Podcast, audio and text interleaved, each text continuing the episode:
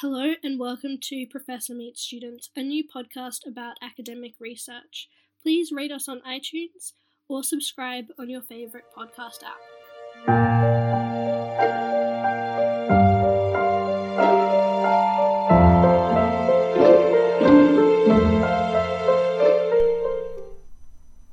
Hello and welcome to the podcast. Would you like to introduce yourself? I'm Dr. Bruce Littleboy from the University of Queensland. I'm a senior lecturer here, a former student of the place since 1973 or so. I did honours here and my PhD here as well. Great. Let's go back all the way back to what first sparked your interest in economics. My, I did economics at school and it didn't greatly impress me uh, in that I was better at other subjects. But when I enrolled in law at UQ, I thought straight law will be too boring. What will I do? And I wanted to do a kind of philosophy, politics, economics degree here. We have it, have one now in the last year or so, but we didn't back then. So I had to roll my own. So you start with law, and then you you've got a few free electives, so you fit uh, courses that uh, have a bit of political philosophy and economics in them. Back then, you could do that within the economics school. We had political economy. We had someone who somehow found his way into the economics faculty who really wanted to teach political philosophy and go through the texts of Plato and Aristotle. And so, in fact, was able to uh, do an alternative political economy economics degree uh, while satisfying the technical rules of the econ. And what led you on from that to consider doing research? Again, by increment, I thought I would do honours in economics because my grades in economics were better than my grades in law. It turned out, by the way, that in the 1970s there was a flood of people doing law because universities were free then. Uh, so everybody decided that they would move uh, into the middle class uh, escalator via doing a law degree. And so they started to put essentially quotas by failing 40% of the class. Uh, but they didn't tell anyone that. So I was starting to get demoralised that suddenly I was th- three years into a law degree and failing courses, which I thought I'd romped home easily. So I thought, oh, I'll take a year off and do honours in economics. And I enjoyed that, so I thought, well, I'll rather than go back and finish off law, I'll do a master's in economics, one year. And I thought, well, this project's rather interesting. It could turn into a PhD. And law courses go stale after 10 years. So if you do this slow PhD plus all the other stuff, you decide, well, do I want to go back and re enroll in intro law? No. So that's how it happened. And what was your PhD on that so interested you? Uh, my PhD was on interpretations of Keynes, and we were lucky at UQ in that it was a relatively Keynesian organisation when Keynes was somewhat out of fashion in the 1970s and 80s. And UQ was regarded as a bit of the deep north, a bit old fashioned and aren't keeping up with the times. But we were keeping up with sophisticated interpretations of Keynes that were becoming prevalent in the 1970s one of those interpreters who wrote in the 1960s uh, was a fellow called Axel Leijonhufvud, and his PhD got turned into a book, and my PhD essentially was about his PhD. Okay, that does sound a bit maybe meta or confusing Yes. for sure. Um, and what then led you on to go into teaching? There, again, there were push and pull factors. Uh, teaching happened again by chance because I was in the tea room with a not quite finished PhD, likely to go back to La Trobe where I was a tutor but couldn't get enough time to finish my PhD, so I took six months off, came back to UQ. And then macroeconomics uh, lecturers started to die. And no one suspects me to this day, but uh, one died and then another died, and the head of school was sitting there in the tea room and going, Who are we going to uh, uh, appoint as a lecturer? And I went, Pass me the sugar, would you? And, oh, you'd, you'd make a good uh, uh, appointment. So he put me in for 18 months.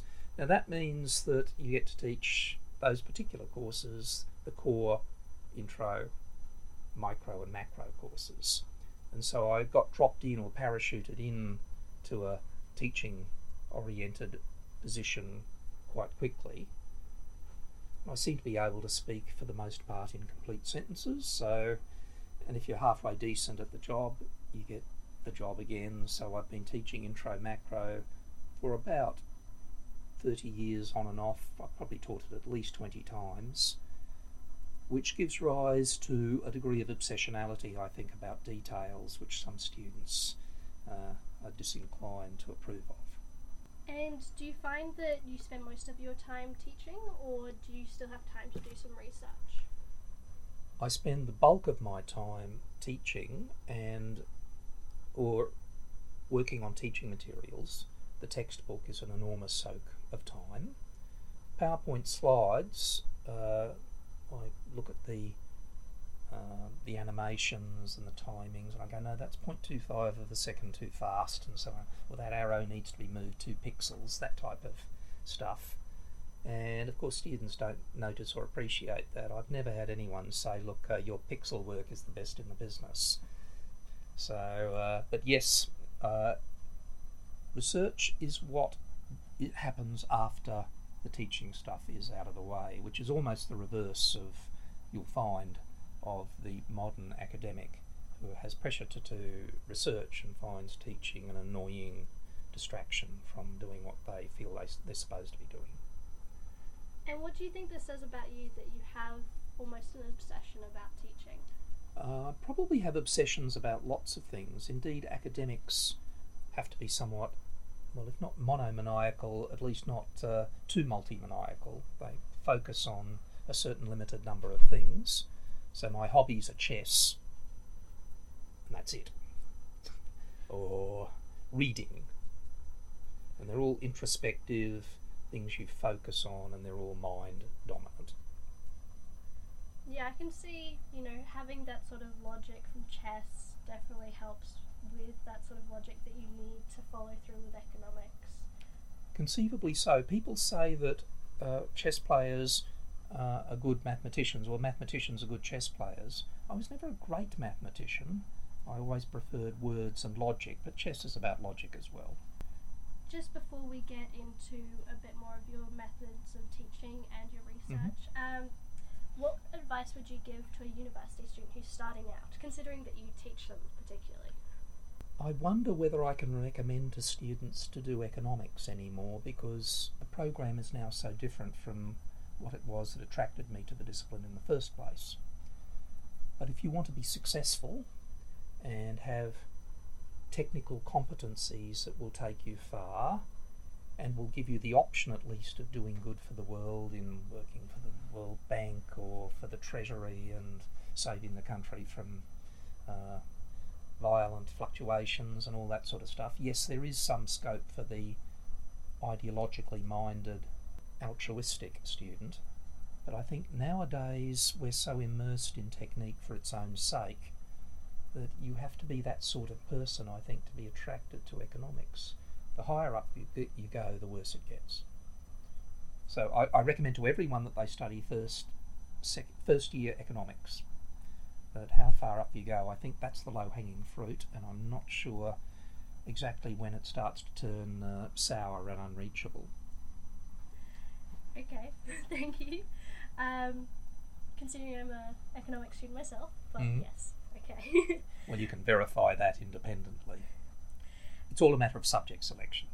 Yes, I definitely agree with that. And be- again, before we just move on, um, a book recommendation, either something that influenced you or impacted you or just interested you.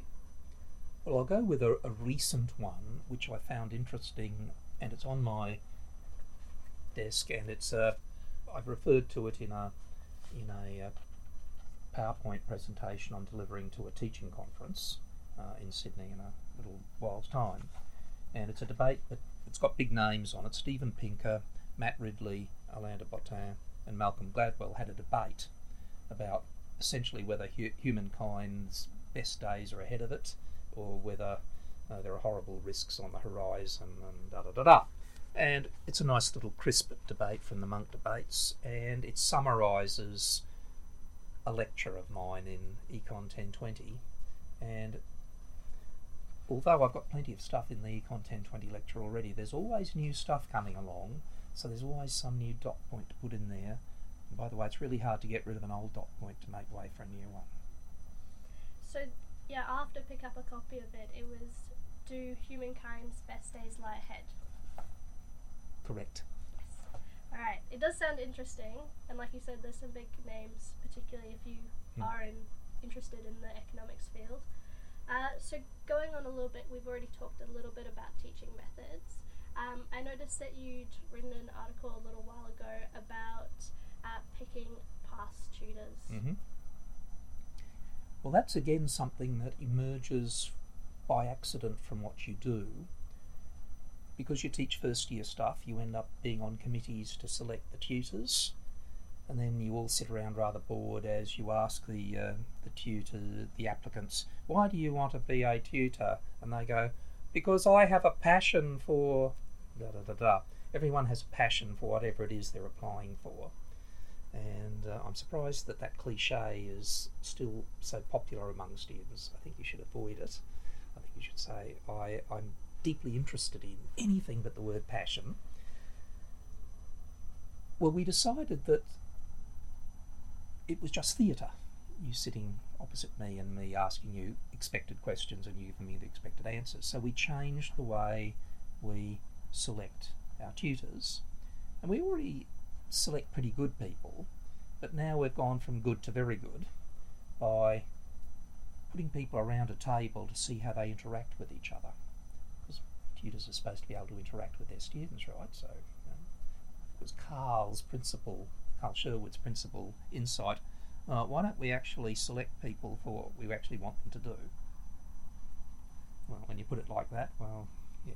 And everyone was bored out of their brains uh, with the complete time wasting exercise of interviewing 50 people and then choosing 45 of them. So, so that's for the origins of that article, and it's essentially, well, Carl has probably already told you the exciting story of what happens inside the interview room, but we give people a, a newspaper article and we try to find out whether they're natural economists uh, or not. Pull out the economics from this, and uh, put it in a form that uh, students will be able to access. We just see how people go and whether they get into fist fights or something. That's probably a bad. Uh, or whether you just sit there stupidly in a daze. Well, we, so a lot of people select or select themselves or shoot themselves through the foot. Yeah, it, considering I have gone through that tutorial uh, selection process, I, I found it definitely very interesting. Hmm. Not what I expected, but it did test me, which I kind of liked. Mm-hmm. Um, and I did get hired, so Oh, good. that went well. Um, so moving on then to your teaching methods in lectures. Um, what have you found over the last 30 years? I find that I'm probably an outlier teacher, and the teaching evaluations are deeply divided in that I'll, I'll get ones and I'll get fives. And whereas people like Carl just gets the fours and fives, I get the fives and the twos and ones. So it's uh, it may be that there is a sense that people just get cues from me that I'm an old-fashioned sort of person who thinks that well you're lucky to be in my classroom frankly because I'm pretty good and I know a lot. So just sit back enjoy strap yourself in. Whereas other people want well is this on the exam or not? And there's a growing tendency at universities to frame the lecture material and the tutorials and everything to what's assessed on the exam. So tutorials are becoming practice sessions for exam questions in my day, in the 1970s, tutorials had their own freestanding existence. You'd actually read stuff for a tutorial and talk about that stuff, and there might be an exam question on it.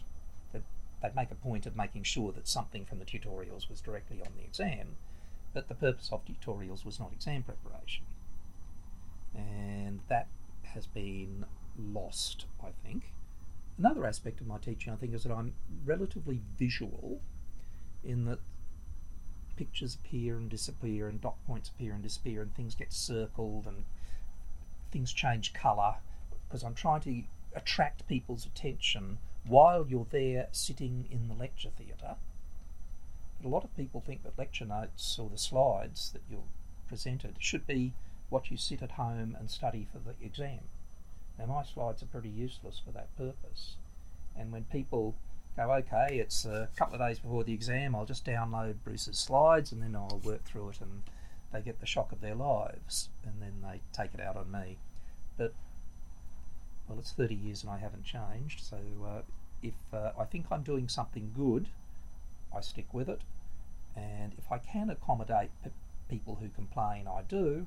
But there comes a point where I can't do conflicting things. I can't appeal to the strong students, the people who like me. I'm, I'm worried that if I move too far to the other end, I'll just be just like any other lecturer.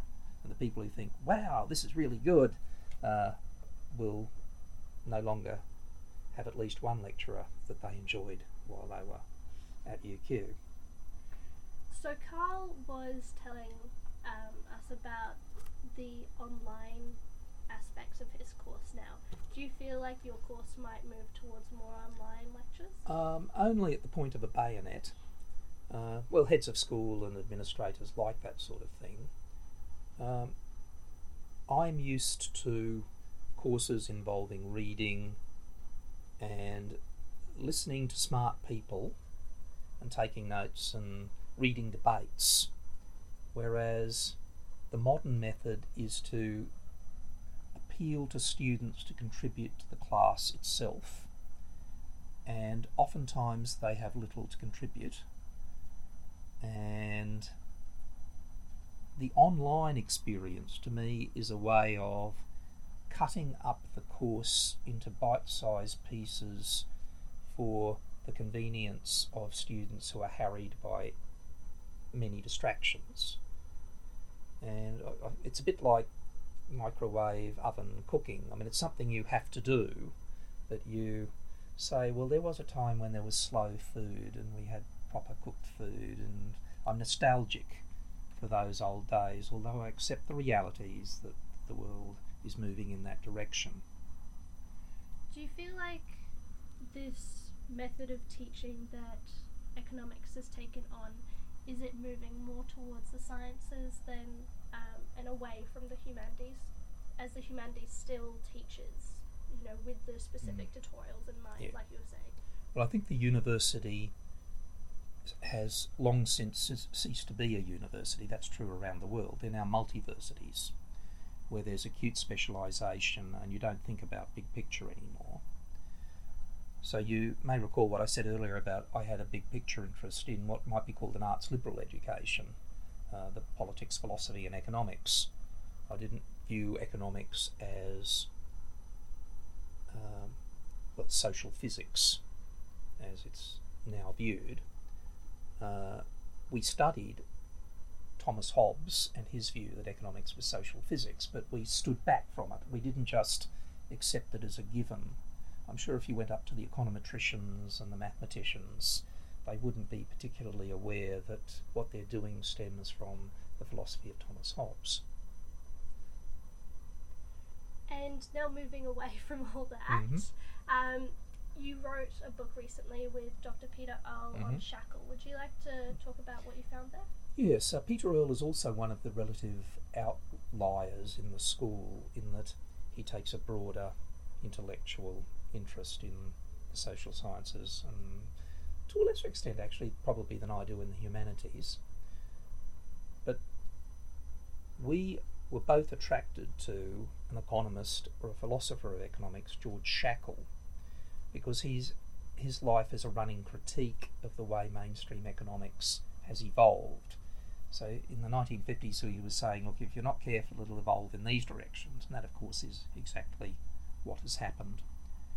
And the profession is aware that macroeconomics in particular is not a deterministic science. The global financial crisis and various crises in the 1990s uh, and 2000 dot com bubble, Asian crisis, convinced more and more people that there was something fishy going on and that economics wasn't really studying what actually happened.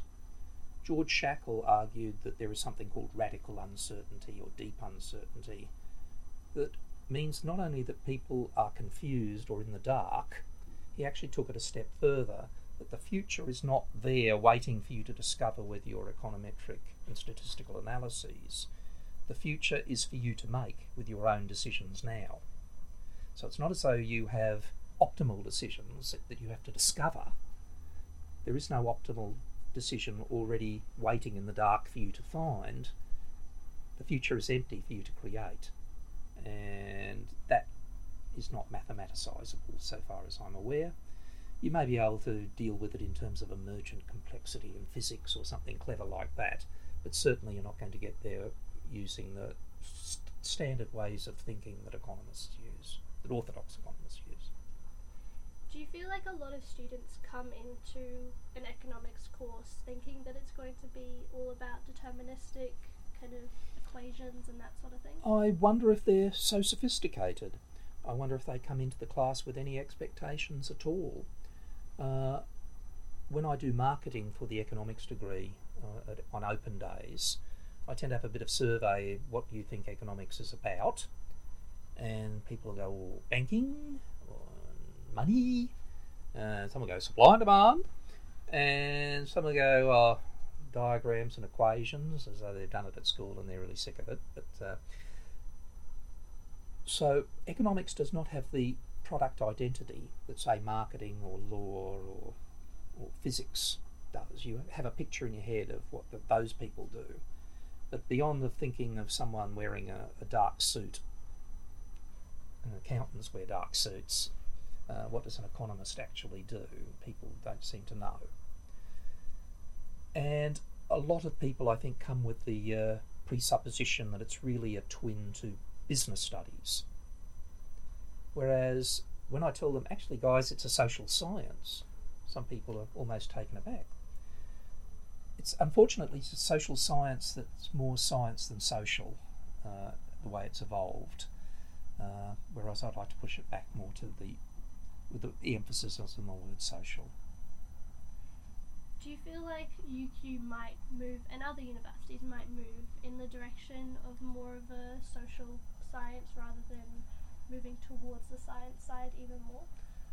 I think that the only hope for that is if people who are disenchanted with economics switch to do arts and there's some kind of political economy program in some other faculty or other faculties that study the history of the discipline.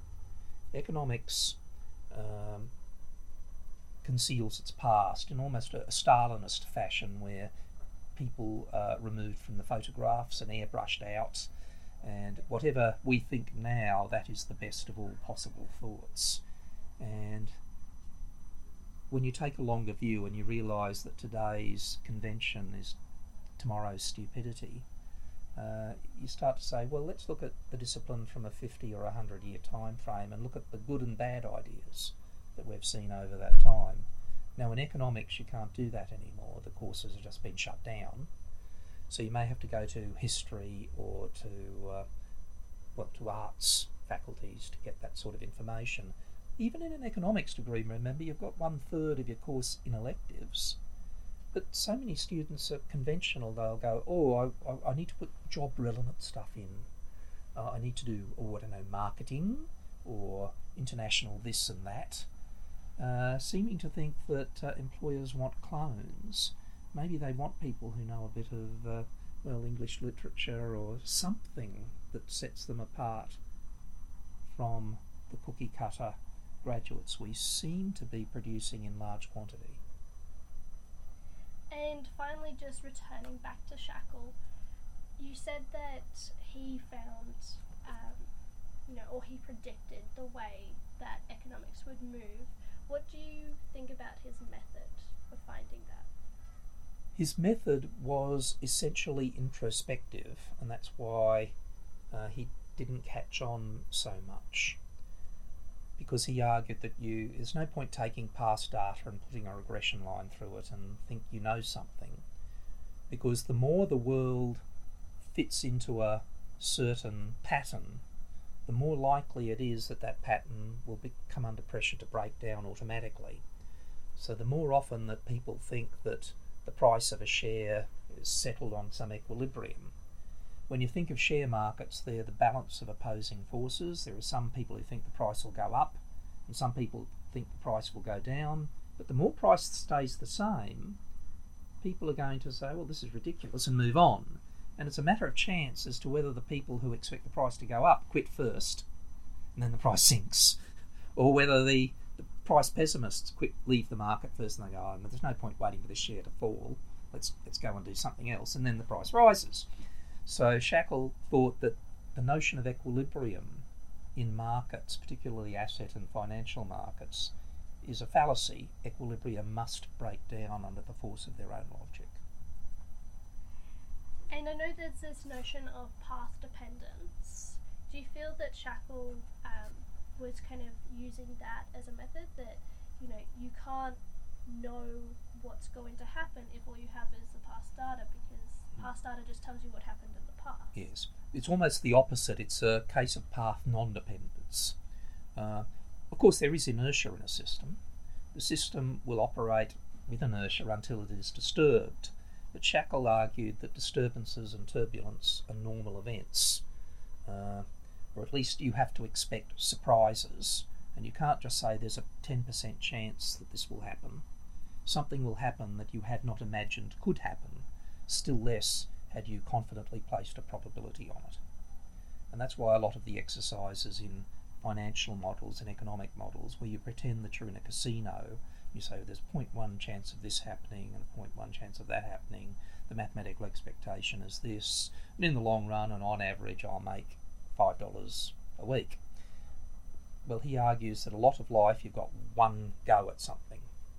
Uh, if you want to get married or something. You don't get married a hundred times and on average get it right and then learn, actually, I quite like that sort of person, and then you converge on average to that sort of person. That's not the way life works. If you're making big, irreversible, crucial decisions, different criteria for choice apply from the ones that you're taught in Carl Sherwood's class. Nothing personal, Carl. All right, so let's finish up with one last thing. What would you like to look at in the future as part of either research or teaching or something like that? Okay, I have a long standing fantasy that before I retire, I'm going to write a paper on was Adolf Hitler rational? And you read about the guy and you get into his head and you and you think, well, was he rational or not? And then you ask yourself, what do economists mean by rational? Because in economics, you can be a rational drug addict, you can be a rational psychopath, uh, so long as your means are effective in the pursuit of your goals. And whether Hitler was rational in the pursuit of his goals is actually a very interesting question. Because if you, again, you can't line up a hundred Hitlers and repeat the experiment a hundred times and see what the average Hitler did. You've got one Hitler who was faced with a unique set of circumstances. What do I do? Do I attack Stalingrad or not? You might say afterwards, well, that was pretty dumb. But in economics, you're allowed to make mistakes.